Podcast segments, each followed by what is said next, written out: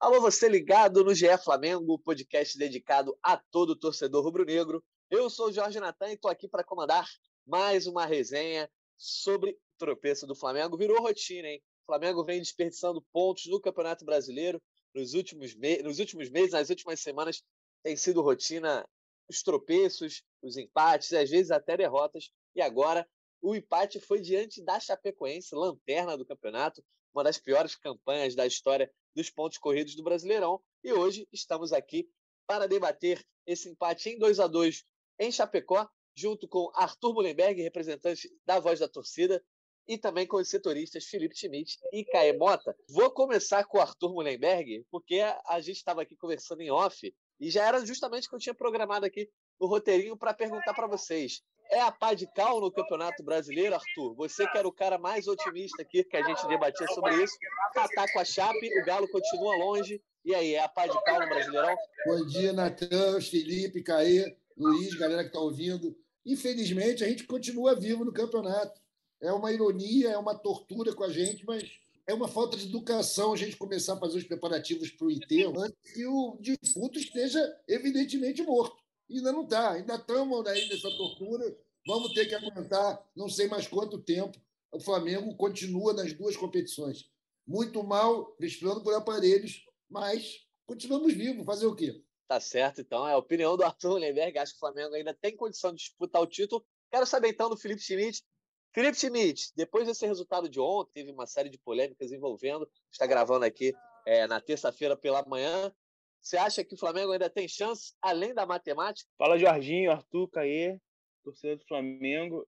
No outro episódio que eu participei, tu já tinha me falado para eu sair do, sair do muro e cravar. Naquele momento eu falei que achava que não tinha chance. E assim, é, o jogo de ontem só confirma essa, essa impressão, né? Tem chance matemática, mas pelo que o Flamengo vem apresentando, o Flamengo continua numa queda é, impressionante de rendimento.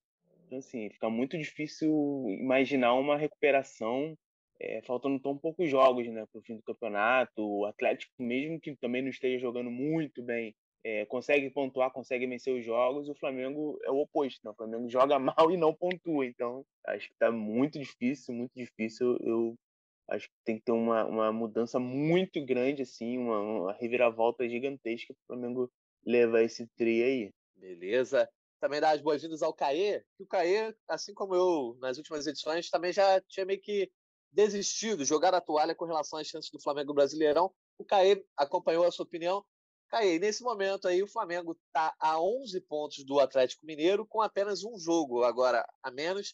Enfim, faltando oito rodadas para o Galo, nove para o Flamengo. Muito difícil que esse cenário se modifique, né?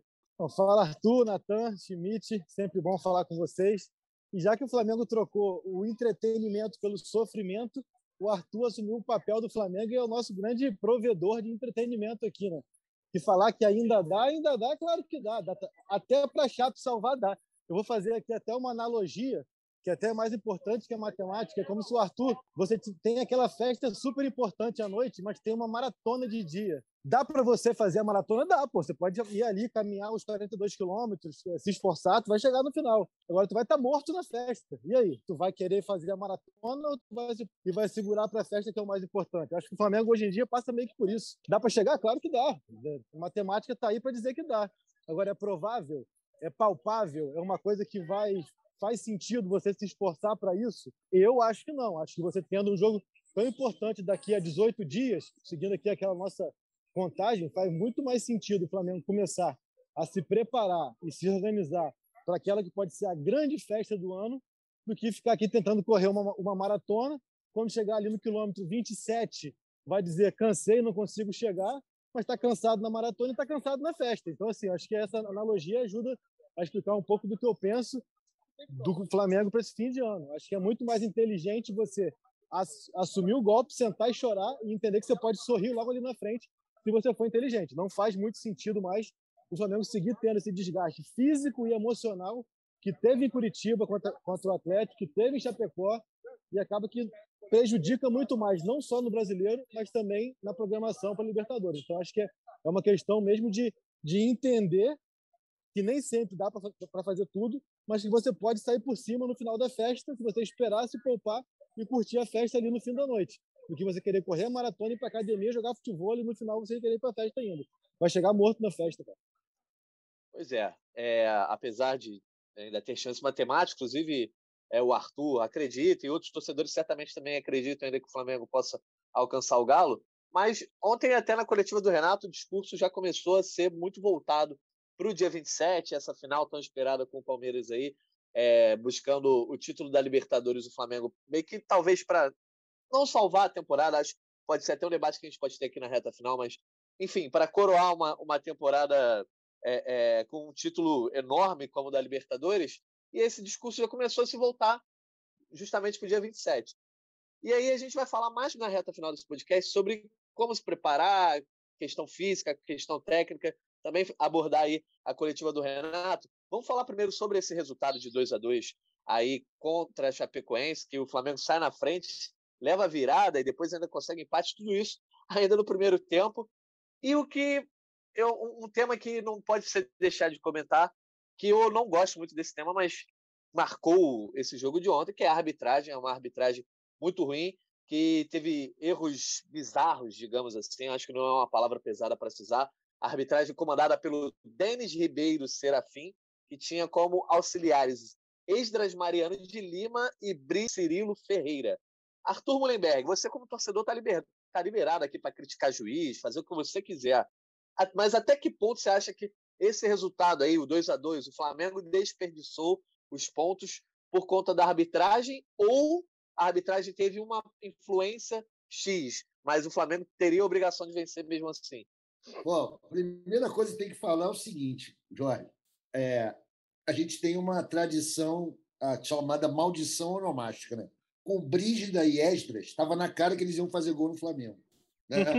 Então, numa boa, eu acho que o Flamengo foi muito roubado ontem. Os juízes erraram a ponto de alterar o resultado da partida, mas, ao mesmo tempo, o time que quer ser campeão brasileiro tem por obrigação ganhar do juiz ladrão e do último, campeão, do último colocado da, da tabela. Isso é óbvio. O Flamengo não teve nada, não apresentou futebol para isso. Não dá para culpar o juiz. Agora, que o juiz alterou o bagulho todo, que os caras fizeram muita cagada, foi. E aí, o que, que vai fazer? Agora, também é o seguinte: não dá mais para o Flamengo, hoje em dia, para quem tem mais de 12 anos de idade, ficar reclamando que o Flamengo foi roubado, né, cara? Porque isso aí acontece desde 1912. Isso faz parte do esporte. Né? É que nem um, mulher, um cara falar: ah, porra, mas a culpa é do capitalismo. Meu amigo, o jogo é esse. Todo mundo sabe como é que o Flamengo é prejudicado nessas horas, principalmente nesse campeonato. E os, os erros estão se sucedendo nas rodadas decisivas. O Flamengo é o malvadão, brigou com todo mundo, é ele contra o mundo. Ah, o preço é esse. A culpa não é do juiz, mas influiu legal. Pois é, o Schmidt, não dá para dizer que a culpa é do juiz, somente dando a disparidade entre Flamengo e Chapecoense, é, mas teve uma enorme influência no, no jogo, os erros da arbitragem, principalmente em dois lances que ficaram muito marcados aí, tanto nas reclamações do torcedor do Flamengo, quanto também nas mesas redondas, enfim, nos debates aí logo depois do jogo. Primeiro lance é um pênalti que é cometido sobre o Gabigol, é, é, o goleiro da Chape é, atinge o Gabigol, em cheio, o Kehler, né? E o Flamengo reclama de pênalti, enfim, o árbitro manda seguir e o VAR não chama nem mesmo para revisão à beira do campo, né? Não se sabe o que eles conversaram. O áudio deve sair aí em breve. Você já, quando está ouvindo a gente, de repente até já teve acesso a esse áudio. E depois, para mim, é o lance mais bizarro, tá? que é o lance do impedimento do Gabigol, que o Gabigol sai diante do meio de campo, ainda tem uma perna do jogador da Chape que daria condição, mesmo se ele tivesse na linha. E a questão não é nem o impedimento, ah, beleza, o erro, mas o fato da bandeirinha ter levantado o, o, a bandeira, né, no caso, e interrompido o lance imediatamente, é, indo totalmente contra o protocolo que é conhecido no mundo inteiro e que às vezes é até criticado. Quando tem um lance de dois metros de impedimento, o jogo segue e aí depois o VAR para. E nesse caso aí, que era um lance claro que não seria impedimento, ou no mínimo duvidoso, ela é certeira. Então, foram os dois lances que também acabaram servindo de muleta para uma má atuação, né, o Schmidt? Eu acho que o que me chama mais atenção, houve outros erros contra o Flamengo no brasileiro, mas os, os de ontem são muito bizarros, né? São, são coisas é, de várzea, né? Acho que o Renato tá até falando na, na, na, na coletiva, né? É, isso é beabá, e é verdade, cara, assim, não é um erro é, sei lá, tu fala, pô, o cara é humano, pode errar. É uma coisa muito, muito, muito bizarra, muito visível, assim. É, essa questão de, de não seguir o protocolo, né? De, pô, de levantar a bandeira imediatamente. É, o pênalti, não ser nem chamado para revisar, assim, tendo muito a revolta. Aconteceu uma coisa até engraçada, engraçada não, uma coisa incomum no Flamengo ontem, que é o, o Bruno Spindle, o diretor de futebol, é, aparecendo para falar, né? Ele, dificilmente ele fala assim dessa forma, então ele, no acho que no intervalo do jogo ele dar uma entrevista rápida ali pro, pro até pro Flazoeiro, que é um, um youtuber que tava lá. É assim, tu vê que ele tá ensandecido. O Bruno ele tem essa característica, ele é um dos, quando, na época que não tinha torcida, que ficava aquele Maracanã vazio, só com grito de, de dirigente, ele era um dos que mais, mais né, se exaltavam, mas ele, ele via assim, botar a cara, é, também acho que não foi uma coisa assim, do nada, sabe? Acho que foi uma coisa já pensaram para eles se posicionarem, assim, para você ver o nível de, de insatisfação, o nível de, de bizarrice também do, do erro, né? Fazer o Bruno, que não é um cara que parece tanto, vir falar palavras até duras, né? Falar, ah, é criminoso, não sei o quê. Então, assim, é, acho que é muito isso, assim, é, são erros muito, muito, muito surreais para uma partida de primeira divisão do Campeonato Brasileiro, de um time que está disputando o título, isso acontecer.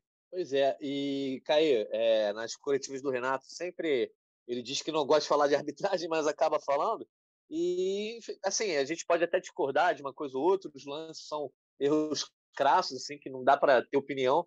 Mas uma coisa que a gente tem que dar razão a Renato numa reclamação, na verdade, duas reclamações, né, que eu acho que tem que, tem que ser dado razão a ele é um, o Leonardo Gaciba, que é o responsável pela arbitragem da CBF, não vem a público há muito tempo e tem uma série de erros que ele não explica. E dois, a escalação dos árbitros, né? Que o Renato frisa muito bem, que enquanto o jogo do Palmeiras e do Galo, que são os outros candidatos ao título, tiveram é, arbitragem de árbitros FIFA, enfim, é, os principais árbitros do país, o Flamengo acabou tendo uma arbitragem de um, de um árbitro CBF que costuma apitar jogos da Série B, né? Pois é, não, ele pondera coisas bem importantes, ele é até bem ponderado, né, bem equilibrado ao falar da situação, é uma resposta que dura quase 10 minutos, a primeira pergunta, ele fala bastante sobre coletiva, e o curioso é que a próxima rodada vai acontecer a mesma coisa, né?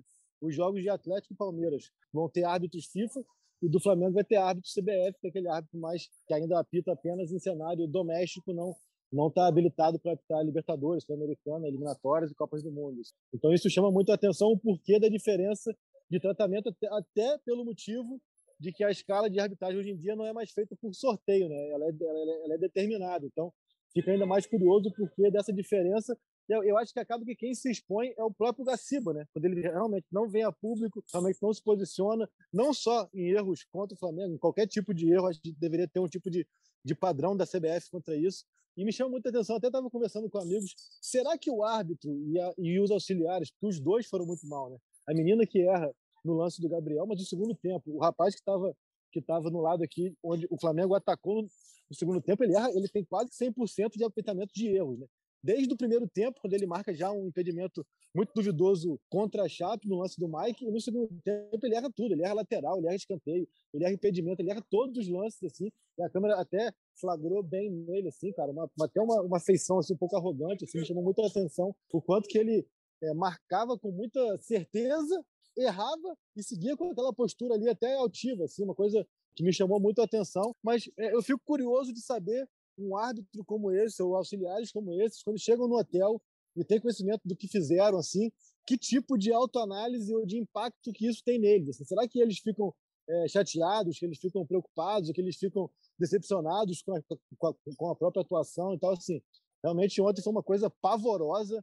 É, o erro do lance de impedimento é uma coisa inaceitável em todos os sentidos, tanto na questão de partido de seu campo de defesa, quanto do, Busanello que dava condição no meio de campo, quanto o protocolo, enfim, é um erro completo, assim, grotesco. Então são coisas que chamam muita atenção. O áudio do VAR da não expulsão do Kaiser também é uma coisa totalmente inexplicável, sem sentido, diálogo. Então, assim, tudo isso acaba dando razão ao Flamengo para as cobranças, para as críticas, para os posicionamentos. Agora, vale também pontuar o Flamengo que sempre brigou tanto e foi a CBF, se posicionou e tudo mais, não é a palavra, eu não quero falar cômica também, mas é assim, dessa maneira destemperada que o Bruno se manifestou no intervalo de um jogo que vai resultar em nada. Então, assim, ou o Flamengo vai para o pau e briga e se mantém firme e, e faz manifestações formais e vai à CBF e contesta, como ele fez em muitos momentos, seja para a volta de torcida, seja para público, para isonomia, para convocação, para data FIFA, e faça também para arbitragem, ou ele busca um entendimento, uma pacificação e, e buscar um pouco é, se aproximar mais da, da, CBF, porque não pode também tudo isso que está acontecendo e o clube só ficar de gritariazinha através de profissional de imprensa, seja youtuber, seja imprensa convencional, isso é indiferente para mim, mas a questão assim, não vai ser dessa maneira que vai mudar nada. Já que você okay. decidiu partir, partir para briga, que você faça uma briga minimamente é, organizada e firme, não vai ser com gritariazinha que vai resolver, né? Ô, Caio, eu acho que ontem foi uma, uma coisa assim, muito mais de jogar para a torcida, né? De, de, sei lá, dar uma satisfação para a torcida, aquele vídeo, assim. Concordo que realmente não tenha é, muito ficou ali, como, como, eu falei, ficou um mix entre exagerado e cômico. Assim, é, gente que conhece o dia a dia. Ficou, ficou, ficou um pouco cômico aqui ali. Foi uma ação de comunicação que não foi bem sucedida. Agora, eu queria chamar a atenção de vocês para uma ironia desse caso aí, baseado na, na, na, na coletiva do Remate, que é o seguinte: você vê, a gente está reclamando entre duas, dois selos para os juízes de duas instituições a FIFA e a CBF, que não são exatamente consagradas pela honestidade, né? É muito engraçado que a gente está aqui reclamando que oh, esse aqui é da CBF e o outro é da FIFA. Cara, no fim das contas, nenhuma das duas instituições são confiáveis, principalmente nessa questão de arbitragem. Então, cara, a gente, o Flamengo, tem que ultrapassar isso daí. Tem que ganhar os jogos, mesmo considerando que vão meter a mão. Acho que estão fazendo isso há muito tempo com o Flamengo. Não é motivo para a gente agora se desesperar por esse, por esse roubo específico. É uma coisa. Exato. Esse ponto é importante. Assim, é, eu acho que a gente precisa falar da arbitragem, porque foram erros grotescos que interferem no resultado, mas não interferem na atuação do Flamengo. E a atuação do Exatamente. Flamengo, mais uma vez, foi muito ruim. Assim, cara, na boa, o Flamengo não pode precisar que a arbitragem seja correta, por mais que seja obrigação da arbitragem, mas isso não pode ser o motivo do Flamengo não ganhar o time com pior campanha na história do Campeonato Brasileiro de pontos corridos. Não é assim, ah, enfrentou um time que briga para não cair, ah, enfrentou um time ali com suas dificuldades, mas que aspira alguma coisa. Não. O Flamengo empatou com um jogador a mais por 30 e poucos minutos contra o time de pior campanha na história do Campeonato Brasileiro em pontos corridos. Então, assim, não, não dá também para. Assim como não dá para ignorar a arbitragem, não dá para ignorar esse fato também, cara. Não, sem dúvida. E, na, na, verdade, eu só trouxe o debate da arbitragem aqui, porque é um debate que não poderia ser ignorado né, nesse momento também, porque eu acho que o debate de arbitragem, que às vezes toma o protagonismo no futebol brasileiro, disfarça muitos outros debates, deixa de lado muitos outros debates que são técnicos, táticos, enfim, que poderiam melhorar a qualidade do futebol. A gente debateu aqui, era o comentário do torcedor, era o comentário, enfim, dos especialistas e teve influência no resultado. Mas agora a gente vai entrar justamente nessa parte técnica, tática, que o Flamengo desperdiçou dois pontos diante de uma Chapecoense que tem uma vitória no Brasileirão, correu o risco, inclusive, é, de, de ser derrotado pela Chape naquele contra-ataque que o Gabriel Batista sai todo errado. Enfim, a Chapecoense poderia ter feito um gol no final do jogo e, de repente, até conseguir a segunda vitória no campeonato em cima desse Flamengo, que é tão poderoso. Levou dois gols, levou uma virada desse time e aí eu quero começar a falar sobre atuação, enfim, esse momento técnico, independente de arbitragem. Arthur, até que ponto você acha que os desfalques, que sim, eram diversos, atrapalharam esse Flamengo? Porque, beleza, o time reserva do Flamengo ainda assim é melhor do que o time titular da Chapecoense, né? É, cara, eu acho, eu acho que falar em desfalques nessa altura do campeonato é uma muleta também. E eu concordo com você. Tem obrigação de ganhar do último colocado do campeonato. Aliás, nem Flamengo nem Atlético foram capazes de ganhar. Né? O Flamengo ganhou no primeiro turno, na cagada, gol de Michael, um jogo horrível. Enfim, cara, não é, não é o desfalque que está deixando o Flamengo do jeito que está. O Flamengo está esfacelado, é uma ruína. O time não joga mais nada, não arma mais nada, é só bicuda, às vezes vai dar certo. Acho muito difícil, cara, você chegar bem na, na Libertadores com esse futebol. Pois é, porque, o Schmidt, o, o ponto de contrapartida que o torcedor que está otimista, enfim, tá olhando para o dia 27 falando, ah, mas não é também para isso tudo. Até o próprio Renato usa isso de muleta, né? É, ah, não, o Flamengo está com muitos desfalques, beleza. O time que entrou em campo ontem era Gabriel Batista, Mateuzinho, Bruno Viana, Rodrigo Caio, que aí é um dos caras que espera-se que esteja em campo no dia 27, Ramon, William Arão, João Gomes, e o Arão também é um cara que deve estar no time, né? Se estiver pronto. Everton Ribeiro, mais um, entre aspas, titular. O Michael, que a gente debateu no último, no último eh, podcast, que não é titular, mas é um dos que vive o melhor momento. E na frente, Gabigol e Bruno Henrique. Mesmo com os desfalques, principalmente na, de, na defesa e ali no meio de campo, o Flamengo tinha total condição. Só, só da presença de Ribeiro, Gabigol e Bruno Henrique aí, o Flamengo de, deveria ter a obrigação de ter conquistado esses três pontos lá no Sul, né, Ultimate? Exatamente, é isso. É... O, Flamengo, o Flamengo investiu no elenco justamente para isso, para em caso de desfalque, ainda ter um time bom o suficiente para ganhar né, a maioria das partidas. Não é o que está acontecendo. Eu acho que a questão de desfalque pode fazer diferença. Claro que um time, quando tiver o Arrascaeta, por exemplo, vai ser outro. Mas, assim, para ganhar da Chapecoense, com todo respeito, o, o, time que entrou ontem poderia perfeitamente fazer isso. Acho que a questão toda é desempenho, é rendimento, é, é, é a parte coletiva, principalmente, que a gente vê que, que falta muito atualmente. E, assim, o início do trabalho do Renato é, não era isso também, né? É uma coisa assim que sinceramente, eu não sei nem explicar muito, porque o início do trabalho do Renato foi muito bom. Já tinha alguns problemas, né? Que era meio que mascarado pelas vitórias, pelas goleadas, tinha já os problemas. Mas, assim, o que está acontecendo agora é que é uma queda vertiginosa, né? Nem, por exemplo, se no começo o Flamengo tinha problema, mas ia lá fazia dois, três gols e matava o jogo, hoje em dia nem isso, né? Hoje em é. dia é, é assim, uma dificuldade enorme de, de fazer gol, de furar uma defesa, assim, Parece, parece simples, né? Parece simples parar o Flamengo hoje.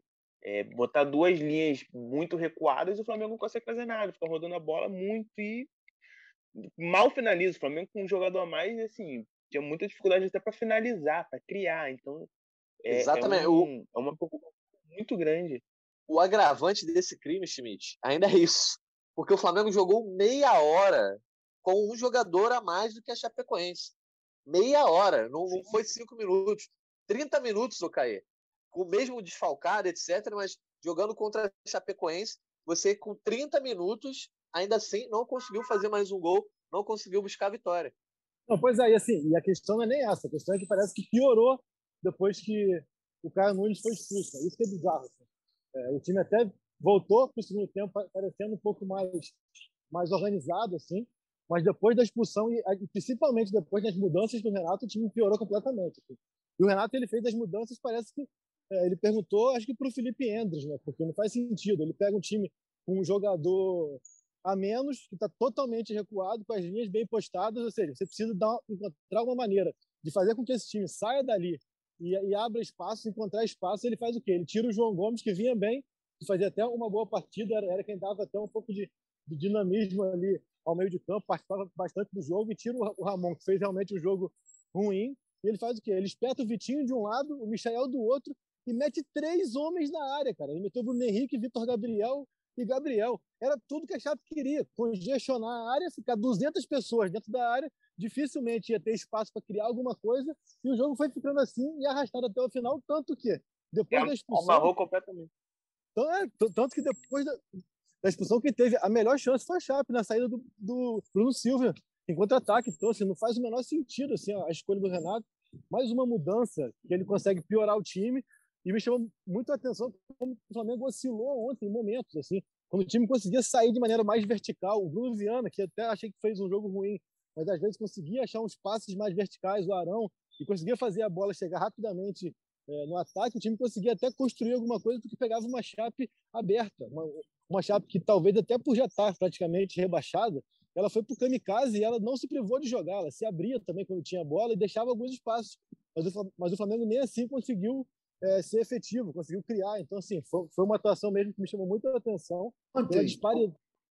Algumas pessoas nas redes estavam falando, Caê, do seguinte, chamando atenção para o fato de que, desde que o Renato colocou o cargo à disposição, isso talvez tenha criado uma quebra de confiança do grupo nele e entre si, porque desde então o Flamengo tem mostrado muita instabilidade emocional, né? O time está cada vez mais nervoso, cada vez sabendo menos o que fazer. É, mas o jogo seguinte foi contra o Atlético Mineiro e ganhou também, né? Assim, é...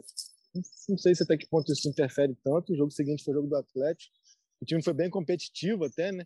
Foi, mas, mas jogou duro, é, jogou duro. Mas o jogo de ontem me chama também por isso a atenção, porque ele pega um adversário é, com, a, com, a, capacidade de mobilização quase que nula. É uma chapa que joga ali é, do jeito totalmente leve, sem ter o que buscar. Então ele consegue se, se lançar ao ataque quando acha que deve, marcar quando acha que deve e tal. E o Flamengo com capacidade técnica muito maior, muito melhor, é, não consegue ser um time consistente, assim, de controlar o jogo. Acabou mesmo você ficando meia hora com um a mais, ficou 55 a 45 em posse de bola, diferença até bem pequena porque é o Flamengo, entendeu? Então isso me chama é. muito a atenção. Ainda o goleiro dos caras ainda baixou o Neuer também, fez altas defesas, como sempre é. contra o Flamengo. É, ele Mas o... mesmo defesas difíceis, eu achei duas faltas, assim, a do Ribeiro e a do Vitinho, né? Que foram defesas bem difíceis ali no cantinho e tal. De resto, acaba que aquilo, o modo Fernando Henrique de ser, onde a bola é simples, o cara dá 25 piruetas carpadas e parece que dá aquela né? valorizada. Né? Tem um é. pouco isso também. O, o, que me chama a atenção também é a questão do Flamengo, o cenário do jogo, né? Ah, beleza, quando tava lá, pegava o Cuiabá, pegava não sei quem, pegava o adversário fechado, o adversário não abria espaço, o Flamengo tinha dificuldade. Se fosse essa rotina, que é uma rotina que os times bons, enfrentando times mais limitados, enfrentam, mas não, o Flamengo às vezes está conseguindo outros cenários e mostra limitações do mesmo jeito. O Arthur, nesse cenário de, de ontem, por exemplo, o Flamengo abre o placar aos 26 minutos com o Mateuzinho, inclusive o um bonito gol do Nossa. Mateuzinho recebendo é nesse argumento, do... né? Mas quando tu faz um zero, teoricamente falar, a Chape vai sair, eu vou fazer cinco. Aí a Chape Exatamente. sai e faz dois, pô. Exa exatamente isso. A Chape, era o que cinco minutos depois, a Chape, a Chape empata e mais cinco minutos depois, a Chape vira. O Flamengo levou uma virada da Chapecoense. O Flamengo que não consegue segurar uma vitória diante de uma Chapecoense. Qual é, qual é o, o, o, o, horizonte que esse time tem, né, o, Arthur? Para diversos jogos difíceis que ainda vai ter nessa temporada, principalmente do dia 27. Então, esse discursinho de adversário ficou fechado, não serve para ontem. Não, não serve. Essa, essa conversa está desgastada, essa desculpa já foi muito usada. Mas o pior de tudo, cara, é aí que vem a minha grande dúvida. Eu não estou querendo discordar de ninguém em especial. Se, será que vale mesmo a pena o Flamengo vai ganhar alguma coisa desistindo do brasileiro? Esse time precisa jogar para poder voltar a recuperar alguma coisa, porque o time está destruído. E talvez só treinar com o Renato seja prejudicial. Eu não estou fazendo brincadeira agora. Falando mesmo, não, mas não treinar, é só treinar, sem pressão. A questão é você planejar. Você não, não precisa jogar segunda, quinta, domingo, quarta, domingo com uma final ali na frente. Você pode pegar, olha só, agora eu tenho o Bahia em casa, vai todo mundo. Depois é um jogo em São Paulo, por mais que seja uma viagem curta, mas é um jogo pau contra o time do Rogério Senna, não vou colocar, porque não tem por que eu correr risco. Depois eu vou pegar o time X em casa. Ah, vou, aqui eu vou jogar. Não, o time é... X, no caso, é o esporte, né? Que não está querendo mudar, não é, é, isso? Não é, não, acho que, tem, que antes tem o Corinthians, se eu não me engano. Tem o Corinthians, antes. É. é. porque assim, cara, porque assim, a questão não é, ah, vamos todo mundo para Atibaia e para de jogar, só joga dia 27. Não é isso. Então que não vale correr riscos. Tipo ontem mesmo. Ontem, quando você não, não manda o Davi Luiz, você não está correndo risco. Quando você segura o, o Arrascaeta do jeito que está segurando, você está evitando risco também. Só que você pode jogar limpo com isso. Você pode falar, olha o seguinte, cara, a gente não está abrindo mão, então assim, ah, vamos colocar o time B, o time C, a gente está botando o que dá para colocar, mas eu não vou correr risco. Como o Renato mesmo ontem vira em coletivo e fala, ó, oh, tem dois jogadores aí que vocês não sabem, mas que estão no limite, podia estourar hoje. Cara, isso não faz é, sentido. É, fofoca pela metade, isso, coisa feia é, do Renato. Não, nem, nem ele falar isso, nem ele botar para jogar, pô. Se tem dois... É, não devia botar para jogar. É isso, pô. Agora, a justificativa dele para botar o Bruno Viana, eu achei correta. Eu achei correta. Sim, sim, também achei, também achei. E olha é, que eu sou fãzão do Bruno Viana, hein? Fãzaço. ele tem duas escolhas ali que eu acho que ele justificou a, a, o Bruno Viana bem na coletiva. Para quem não ouviu, ele disse que precisa dar ritmo de jogo ao Bruno Viana, porque ele não sabe é, quais zagueiros ele terá à disposição no dia 27, lembrando que o Léo Pereira está suspenso. E aí ele bota o João Gomes por necessidade. Né? O João Gomes não vinha jogando, mas O Diego não estava disponível, o Andrés não estava disponível, o Thiago Maia também não estava disponível. Mas aí eu só queria falar com você. É, mas já que o Rodrigo Caio vai, já que o Rodrigo vai jogar na, na direita, na final, tendo o Davi também, ele, ele pode botar o Bruno, pode botar o Léo, no caso que ele não quer usar por causa da suspensão, pode botar o Gustavo, mas bota, mantém o Rodrigo onde ele vai jogar na final também, né? Para quem inverter, pô, entendeu? Esse é o ponto. São as coisas que. Tem é, isso, é. Tem esse, tem esse ponto. Renato tá Eu queria só. Galera. Perdidinho, pô. Ô, Schmidt, com relação ao Gabriel Batista, que ontem é, não chegou a, a, falhar decisivamente, mas poderia ter falhado, né? Em lance que a própria Chape perde gol ali, o, o contra-ataque que a gente comentou no segundo tempo. Mas que o Renato foi perguntado na coletiva sobre uma insegurança que o Gabriel Batista passa, né? É, a torcida do Flamengo está se perguntando, e eu, eu, a gente aqui tem que debater o que o torcedor também é, se pergunta. O Gabriel Batista, ele é o reserva imediato do Diego Alves há algum tempo, mas por que, que o Hugo não teve mais nenhuma oportunidade? Por que, que o Hugo, nem nesse momento, no jogo contra a Chapecoense, ele não poderia ter entrado? É, nem, é, o Hugo não vai ter mais chance do Flamengo? Qual é a visão que se tem aí, vocês que estão cobrindo ali o dia a dia? O Hugo ele perdeu muito espaço esse ano, né? É... Eu acho que chegou aquele momento que ele estava jogando que ele falhou. Eu acho que tem um entendimento também que ele não evoluiu como deveria, né? Pelo contrário, a gente até falou isso na época. Como ele, re, ele regrediu, né? Por exemplo, o Hugo, quando ele começa, que ele começa a mostrar as deficiências dele, por exemplo, com o pé, você vê, pô, ele é um, ele é um goleiro de muito potencial, ele precisa melhorar com o pé para evoluir. Ele é novo, ele pode evoluir. O que acontece ao contrário, ele não evolui, ele, ele regride, ele passa a ter pavor de, de uma bola recuada, é, bicão para todos os lados. E tem uma, uma questão também de, de extracampo, né, que teve alguns problemas. É, a própria diretoria é, percebeu isso e ele foi perdendo espaço, ainda com o Rogério. Teve para sair no, no, no, meio do ano, né, o Fred Uber, que cobre o Flamengo com a gente, ele chegou a dar uma notícia que tinha uma, uma proposta, agora não vou lembrar o nome do time, no meio do ano ali naquela janela para sair, não saiu por, por questão de tempo mesmo, né? não deu tempo de, de é, realizar tudo. Então acho que hoje é um pouco daquele encanto com o Hugo, é, a realidade meio que bateu até internamente ali do Flamengo. Eu acho que para mim o que, o que, pegou mais, além dessa questão de extracampo que teve, um pouco esse, essa perda de foco do Hugo, é, foi o fato dele não conseguir evoluir no que ele, no que ele como jogador, né?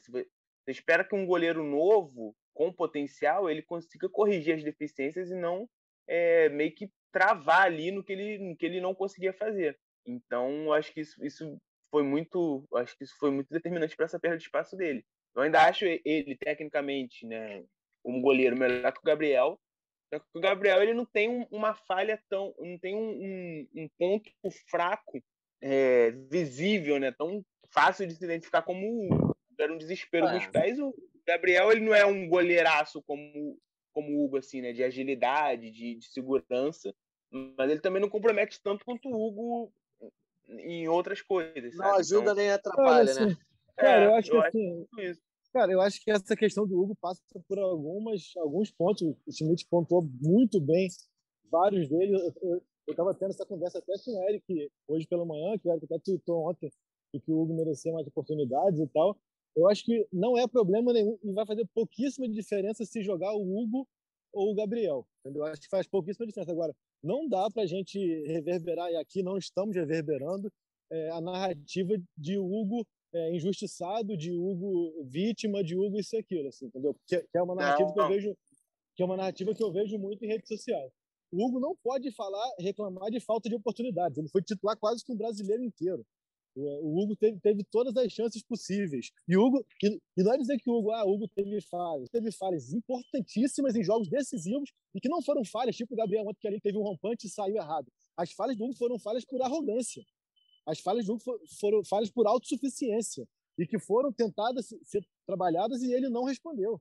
Ele, ele falha duas vezes contra o São Paulo em saída de bola com o pé e ele falha no gol do Luciano de falta, onde ele arma a barreira invertida, os jogadores avisam a ele que aquilo ali não ia funcionar, ele mantém a barreira e toma o gol no canto, no canto dele. Então, assim, Sim. não é assim, ah, ah o Hugo teve é, poucas oportunidades, o Hugo tem muito talento. O Hugo, ele é um goleiraço debaixo das traves. Só que hoje em dia, para o cara ser um goleiro, ele tem que ter muito mais do que isso. Ainda mais no Flamengo, onde, no Flamengo, onde você vai, vai receber 7, 8, 9 finalizações no jogo, 3, 4 no gol. Então, assim, ele ser bom pra caramba debaixo das traves é importante, claro, mas não é, não é mais aquilo que vai garantir a vaga a ele. E um ponto muito importante é o ponto comportamental. O Hugo se lesionou jogando futebol, o Hugo furou a quarentena para ir para festa em barco, o Hugo furou a quarentena para ir para festa em condomínio, o Hugo teve uma série de atitudes que, assim, a questão, eu acho que ele vai amadurecer, eu acho que ele, ele refletiu. Trocou de namorada, isso, pô. Eu acho que tudo isso, é, o cara, ele é novo, ele, ele faz parte do amadurecimento. Agora, o que não dá para colocar é o discurso que muitas vezes é, a gente lê por aí de injustiçado. Ele teve oportunidade, ele tem 32 jogos no time profissional, cara. Entendeu? Tipo assim, no período de, de pouco mais de um ano.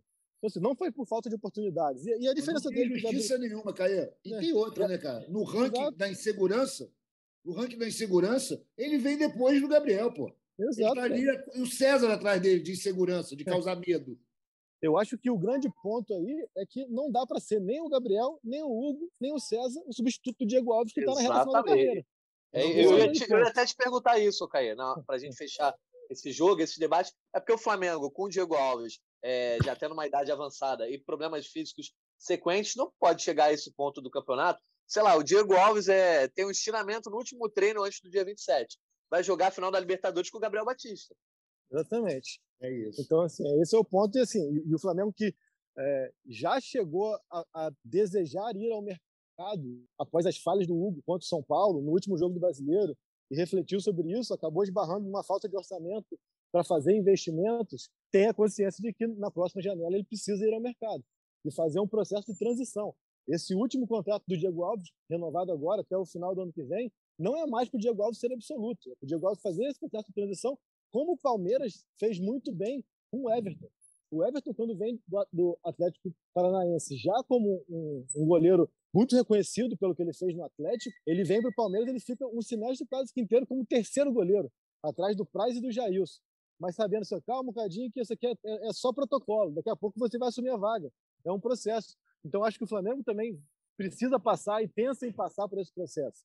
Que alguém venha para fazer esse trabalho de transição com o Diego Alves ainda lá e depois seguir a vida. Eu acho que, é, assim como muitos goleiros e jogadores de linha de por aí, eu acho que uma alternativa para o Hugo, até pelo potencial que gente sabe que ele tem, é exatamente passar por um empréstimo, sair do Flamengo, diminuir a pressão, jogar uma temporada inteira, melhorar no que ele tem que melhorar e aí sim voltar mais maduro é, dentro e fora de campo. Eu acho que achar que o Hugo vai voltar a jogar subitamente agora e vai demonstrar o que se espera dele, é, eu acho muito improvável e muito difícil. Passamos então aqui a régua nesse, nessa análise do jogo e para a nossa reta final a gente está sempre nos últimos podcasts comentando ah, o que olhar, o que pensar para o dia 27. Eu, eu ontem depois do jogo eu postei assim, se existe algum rubro-negro que está otimista para essa final do dia 27, que se manifestasse, porque eu quero entender os motivos. Antes de perguntar para o Arthur se ele está otimista, eu quero dizer para você que não está otimista, para você que está com medo no dia 27, diante do, de como o time vem jogando, o Renato Gaúcho, técnico do Flamengo, tem um recado para você que ele deu na última pergunta da coletiva de ontem. Eu vou pedir aqui para o nosso editor Luiz colocar no ar. Então, tem várias cabeças que pensam direitinho aqui dentro, são pessoas inteligentes, a gente vai pensar para ver o que é melhor. Mas o torcedor pode ficar tranquilo que para o dia 27 a equipe vai estar 100% tanto no, na parte física como na parte técnica para essa decisão. Ou seja, Arthur, você está nervoso? Renato falou para você ficar tranquilo que o time vai chegar 100% técnica e fisicamente no dia 27. O eu quero deixar que o Arthur, eu vou deixar o Arthur um pouco mais nervoso antes de você perguntar para ele, Natan. Que a coletiva do Renato depois do 1 a 1 da semifinal de 2019 foi assim, o Grêmio nunca mais vai jogar tão mal como jogou hoje. Nunca mais. O, o Grêmio não vai fazer dois jogos ruins como foi. O jogo seguinte foi 5 a 0 Flamengo. Né?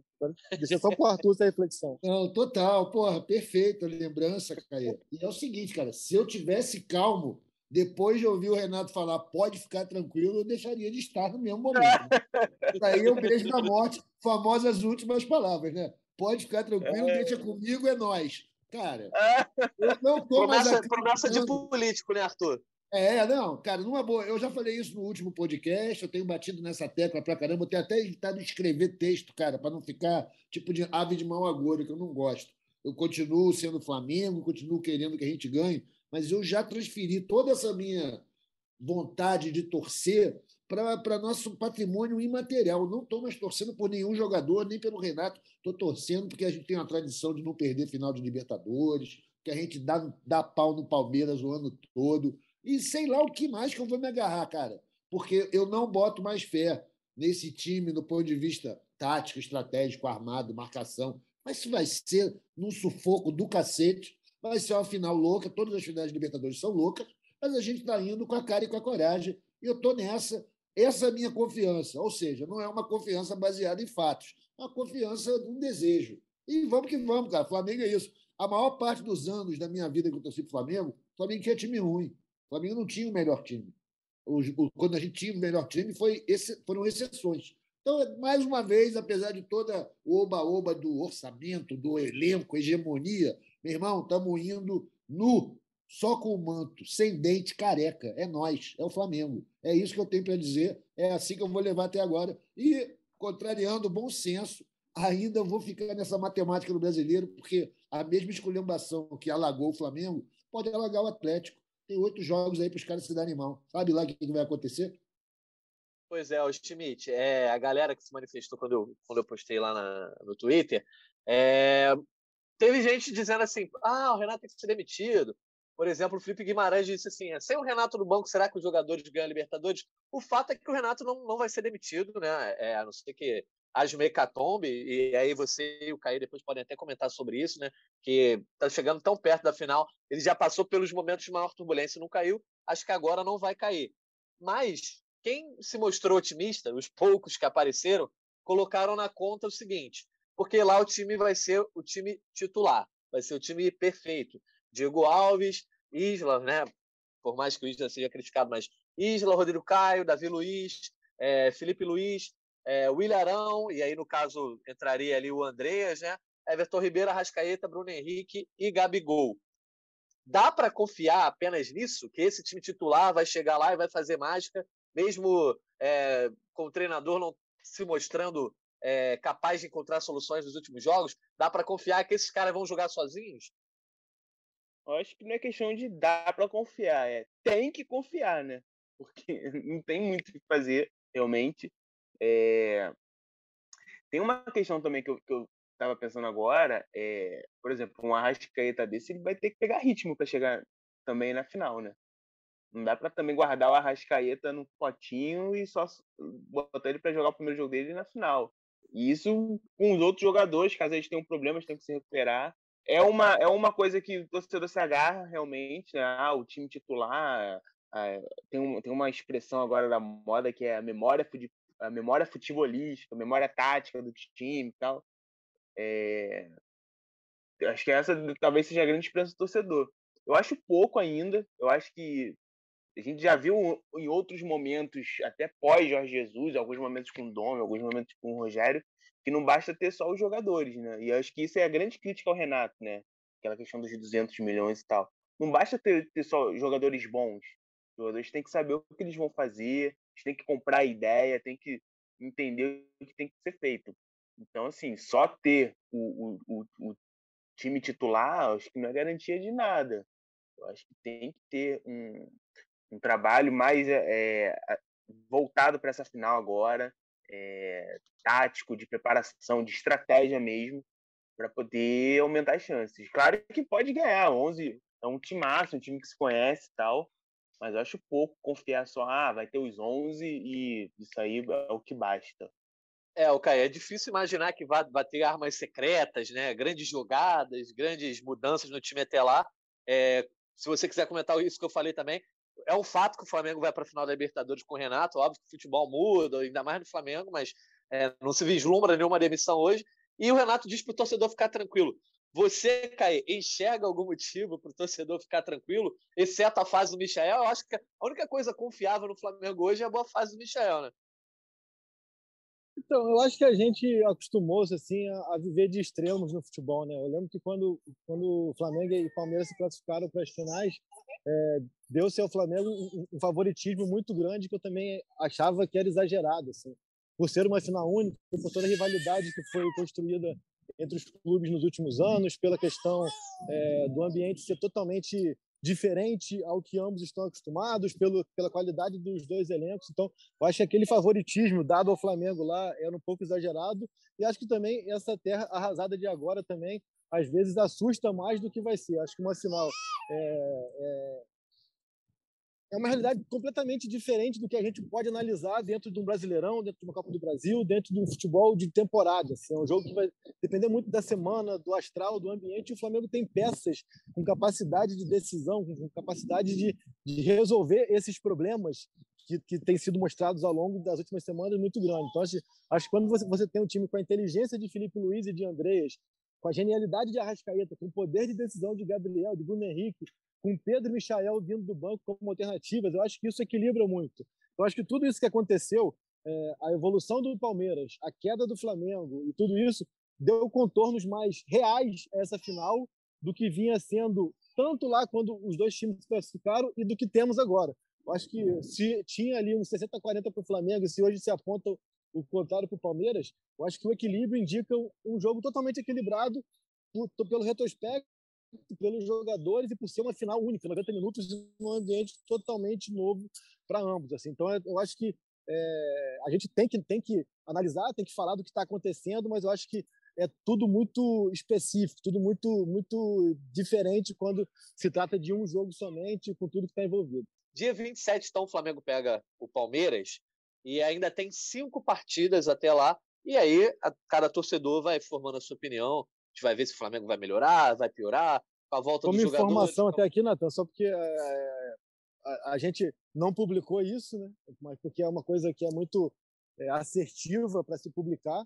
Mas a ideia do Flamengo é que o Arrascaeta jogue os últimos dois jogos antes da final, que seriam é, Sport quem? O Schmidt, Sport Inter, Corinthians? Inter Sport.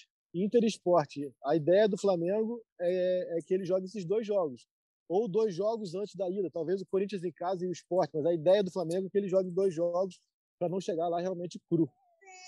É, porque esses jogos de Inter Esporte têm um intervalo de três dias, aí ele jogaria três vezes uma semana, né? Mas enfim, Arthur Mullenberg, no nosso comentário final aqui, já agradeço mais uma participação sua.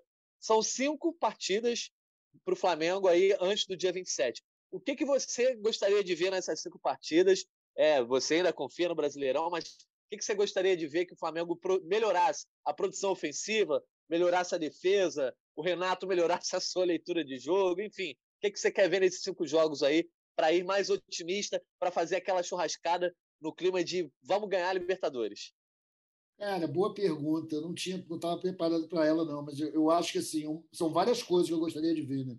Uma delas que ontem eu vi, no jogo de ontem eu vi por uns, durante os cinco minutos, cheguei até a me empolgar foi aquela marcação pós-perda ali no ataque. Acho que se isso aí voltar é muito importante. Mas para que isso aconteça, a gente sabe que precisa equilibrar o meio-campo. O meio-campo está uma loucura. E, por sua vez, a defesa. Ou seja, eu gostaria que esse time ficasse com cara de time. Não precisa ser o time de Jesus, não precisa ser o time do Domi, não precisa nem ser o time do Sene, cara. Mas esse que não seja esse time de churrasco que o Flamengo está jogando esses últimos três, quatro jogos, jogando muito mal jogando muito no abafa, jogando sem nenhum brilho. Eu gostaria de voltar ao brilho, sabe? Mesmo que, ah, pô, saímos do brasileiro, vamos jogar mais leve agora, que seja. Então, o Bascaeta pegar ritmo, tenho medo dele jogar contra o esporte. Acho que o esporte é mal intencionado com o Flamengo naturalmente. Botar nossa joia para jogar com esses caras que não querem jogar na data, estão fazendo já o possível para atrapalhar o nosso caminho. A gente tem que discutir isso aí numa outra oportunidade. Então, eu gostaria de ver o Flamengo com a cabeça no lugar. Acho bem difícil. Porque na real, que quem não quer jogar na data, na, na, quem não quer jogar na data é o Flamengo. Ah, que seja. Pô, você sabe o que eu quis dizer. Eles não querem mudar para atrapalhar a gente. Pô. Esse que é o lance. Eles querem atrapalhar, como sempre. E acho que a, a questão da, da, da, tranquilidade no grupo, cara, vai ser muito difícil de ser alcançada por causa do momento político do clube. Isso aí vai passar lá para dentro do futebol, não tem jeito. Então, cara, é, vão ter que se agarrar em forças mais primitivas Flamengo vai ter que ir na raça mesmo, na camisa. Não vejo muito, não tenho muita esperança de ver o futebol voltar a brilhar. Mas que voltasse, deixasse ser esse time de churrasco. Isso que eu gostaria que acontecesse.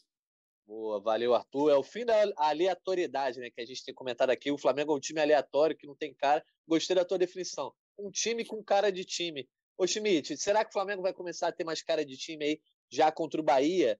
Né? Vai pegar o Bahia na quinta-feira, sete da noite no Maracanã, com a volta de alguns jogadores, enfim.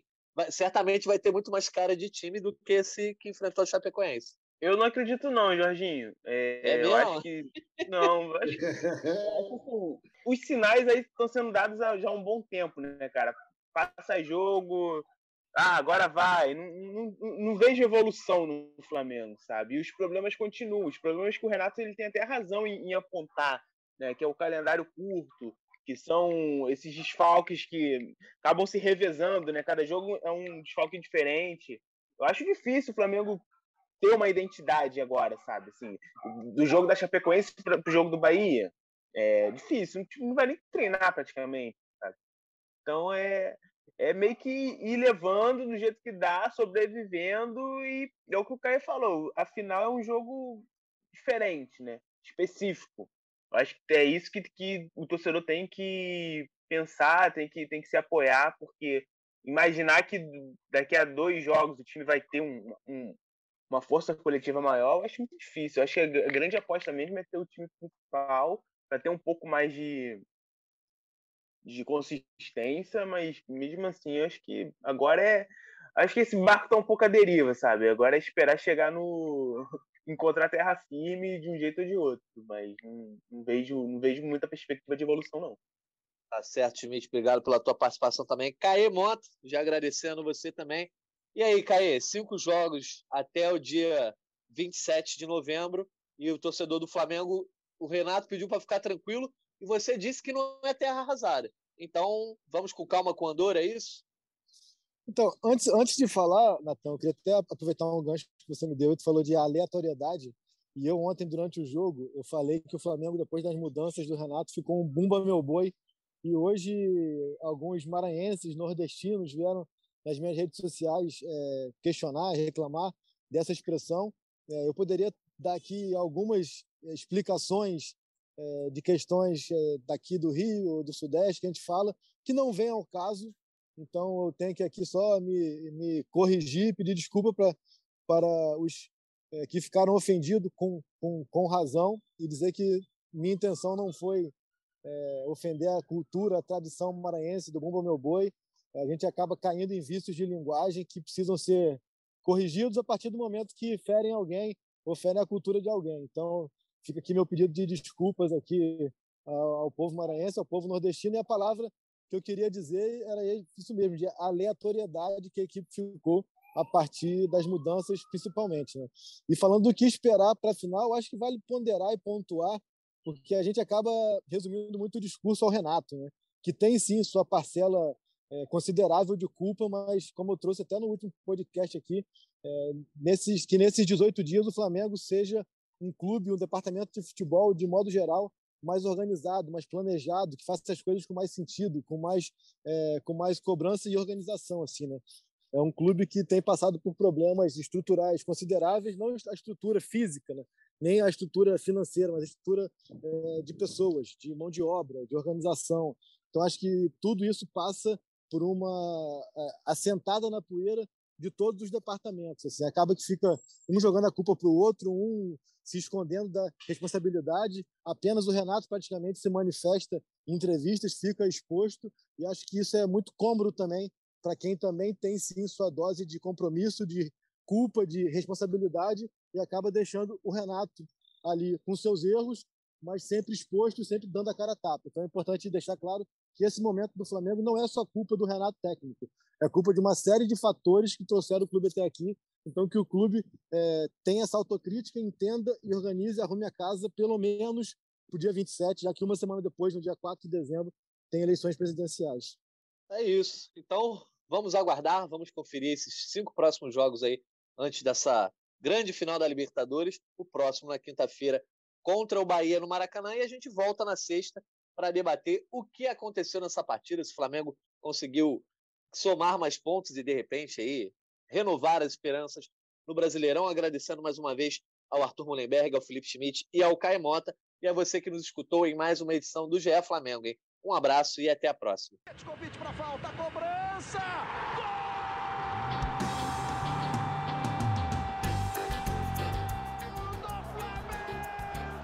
rubro-negro, da nação. É o GE Flamengo.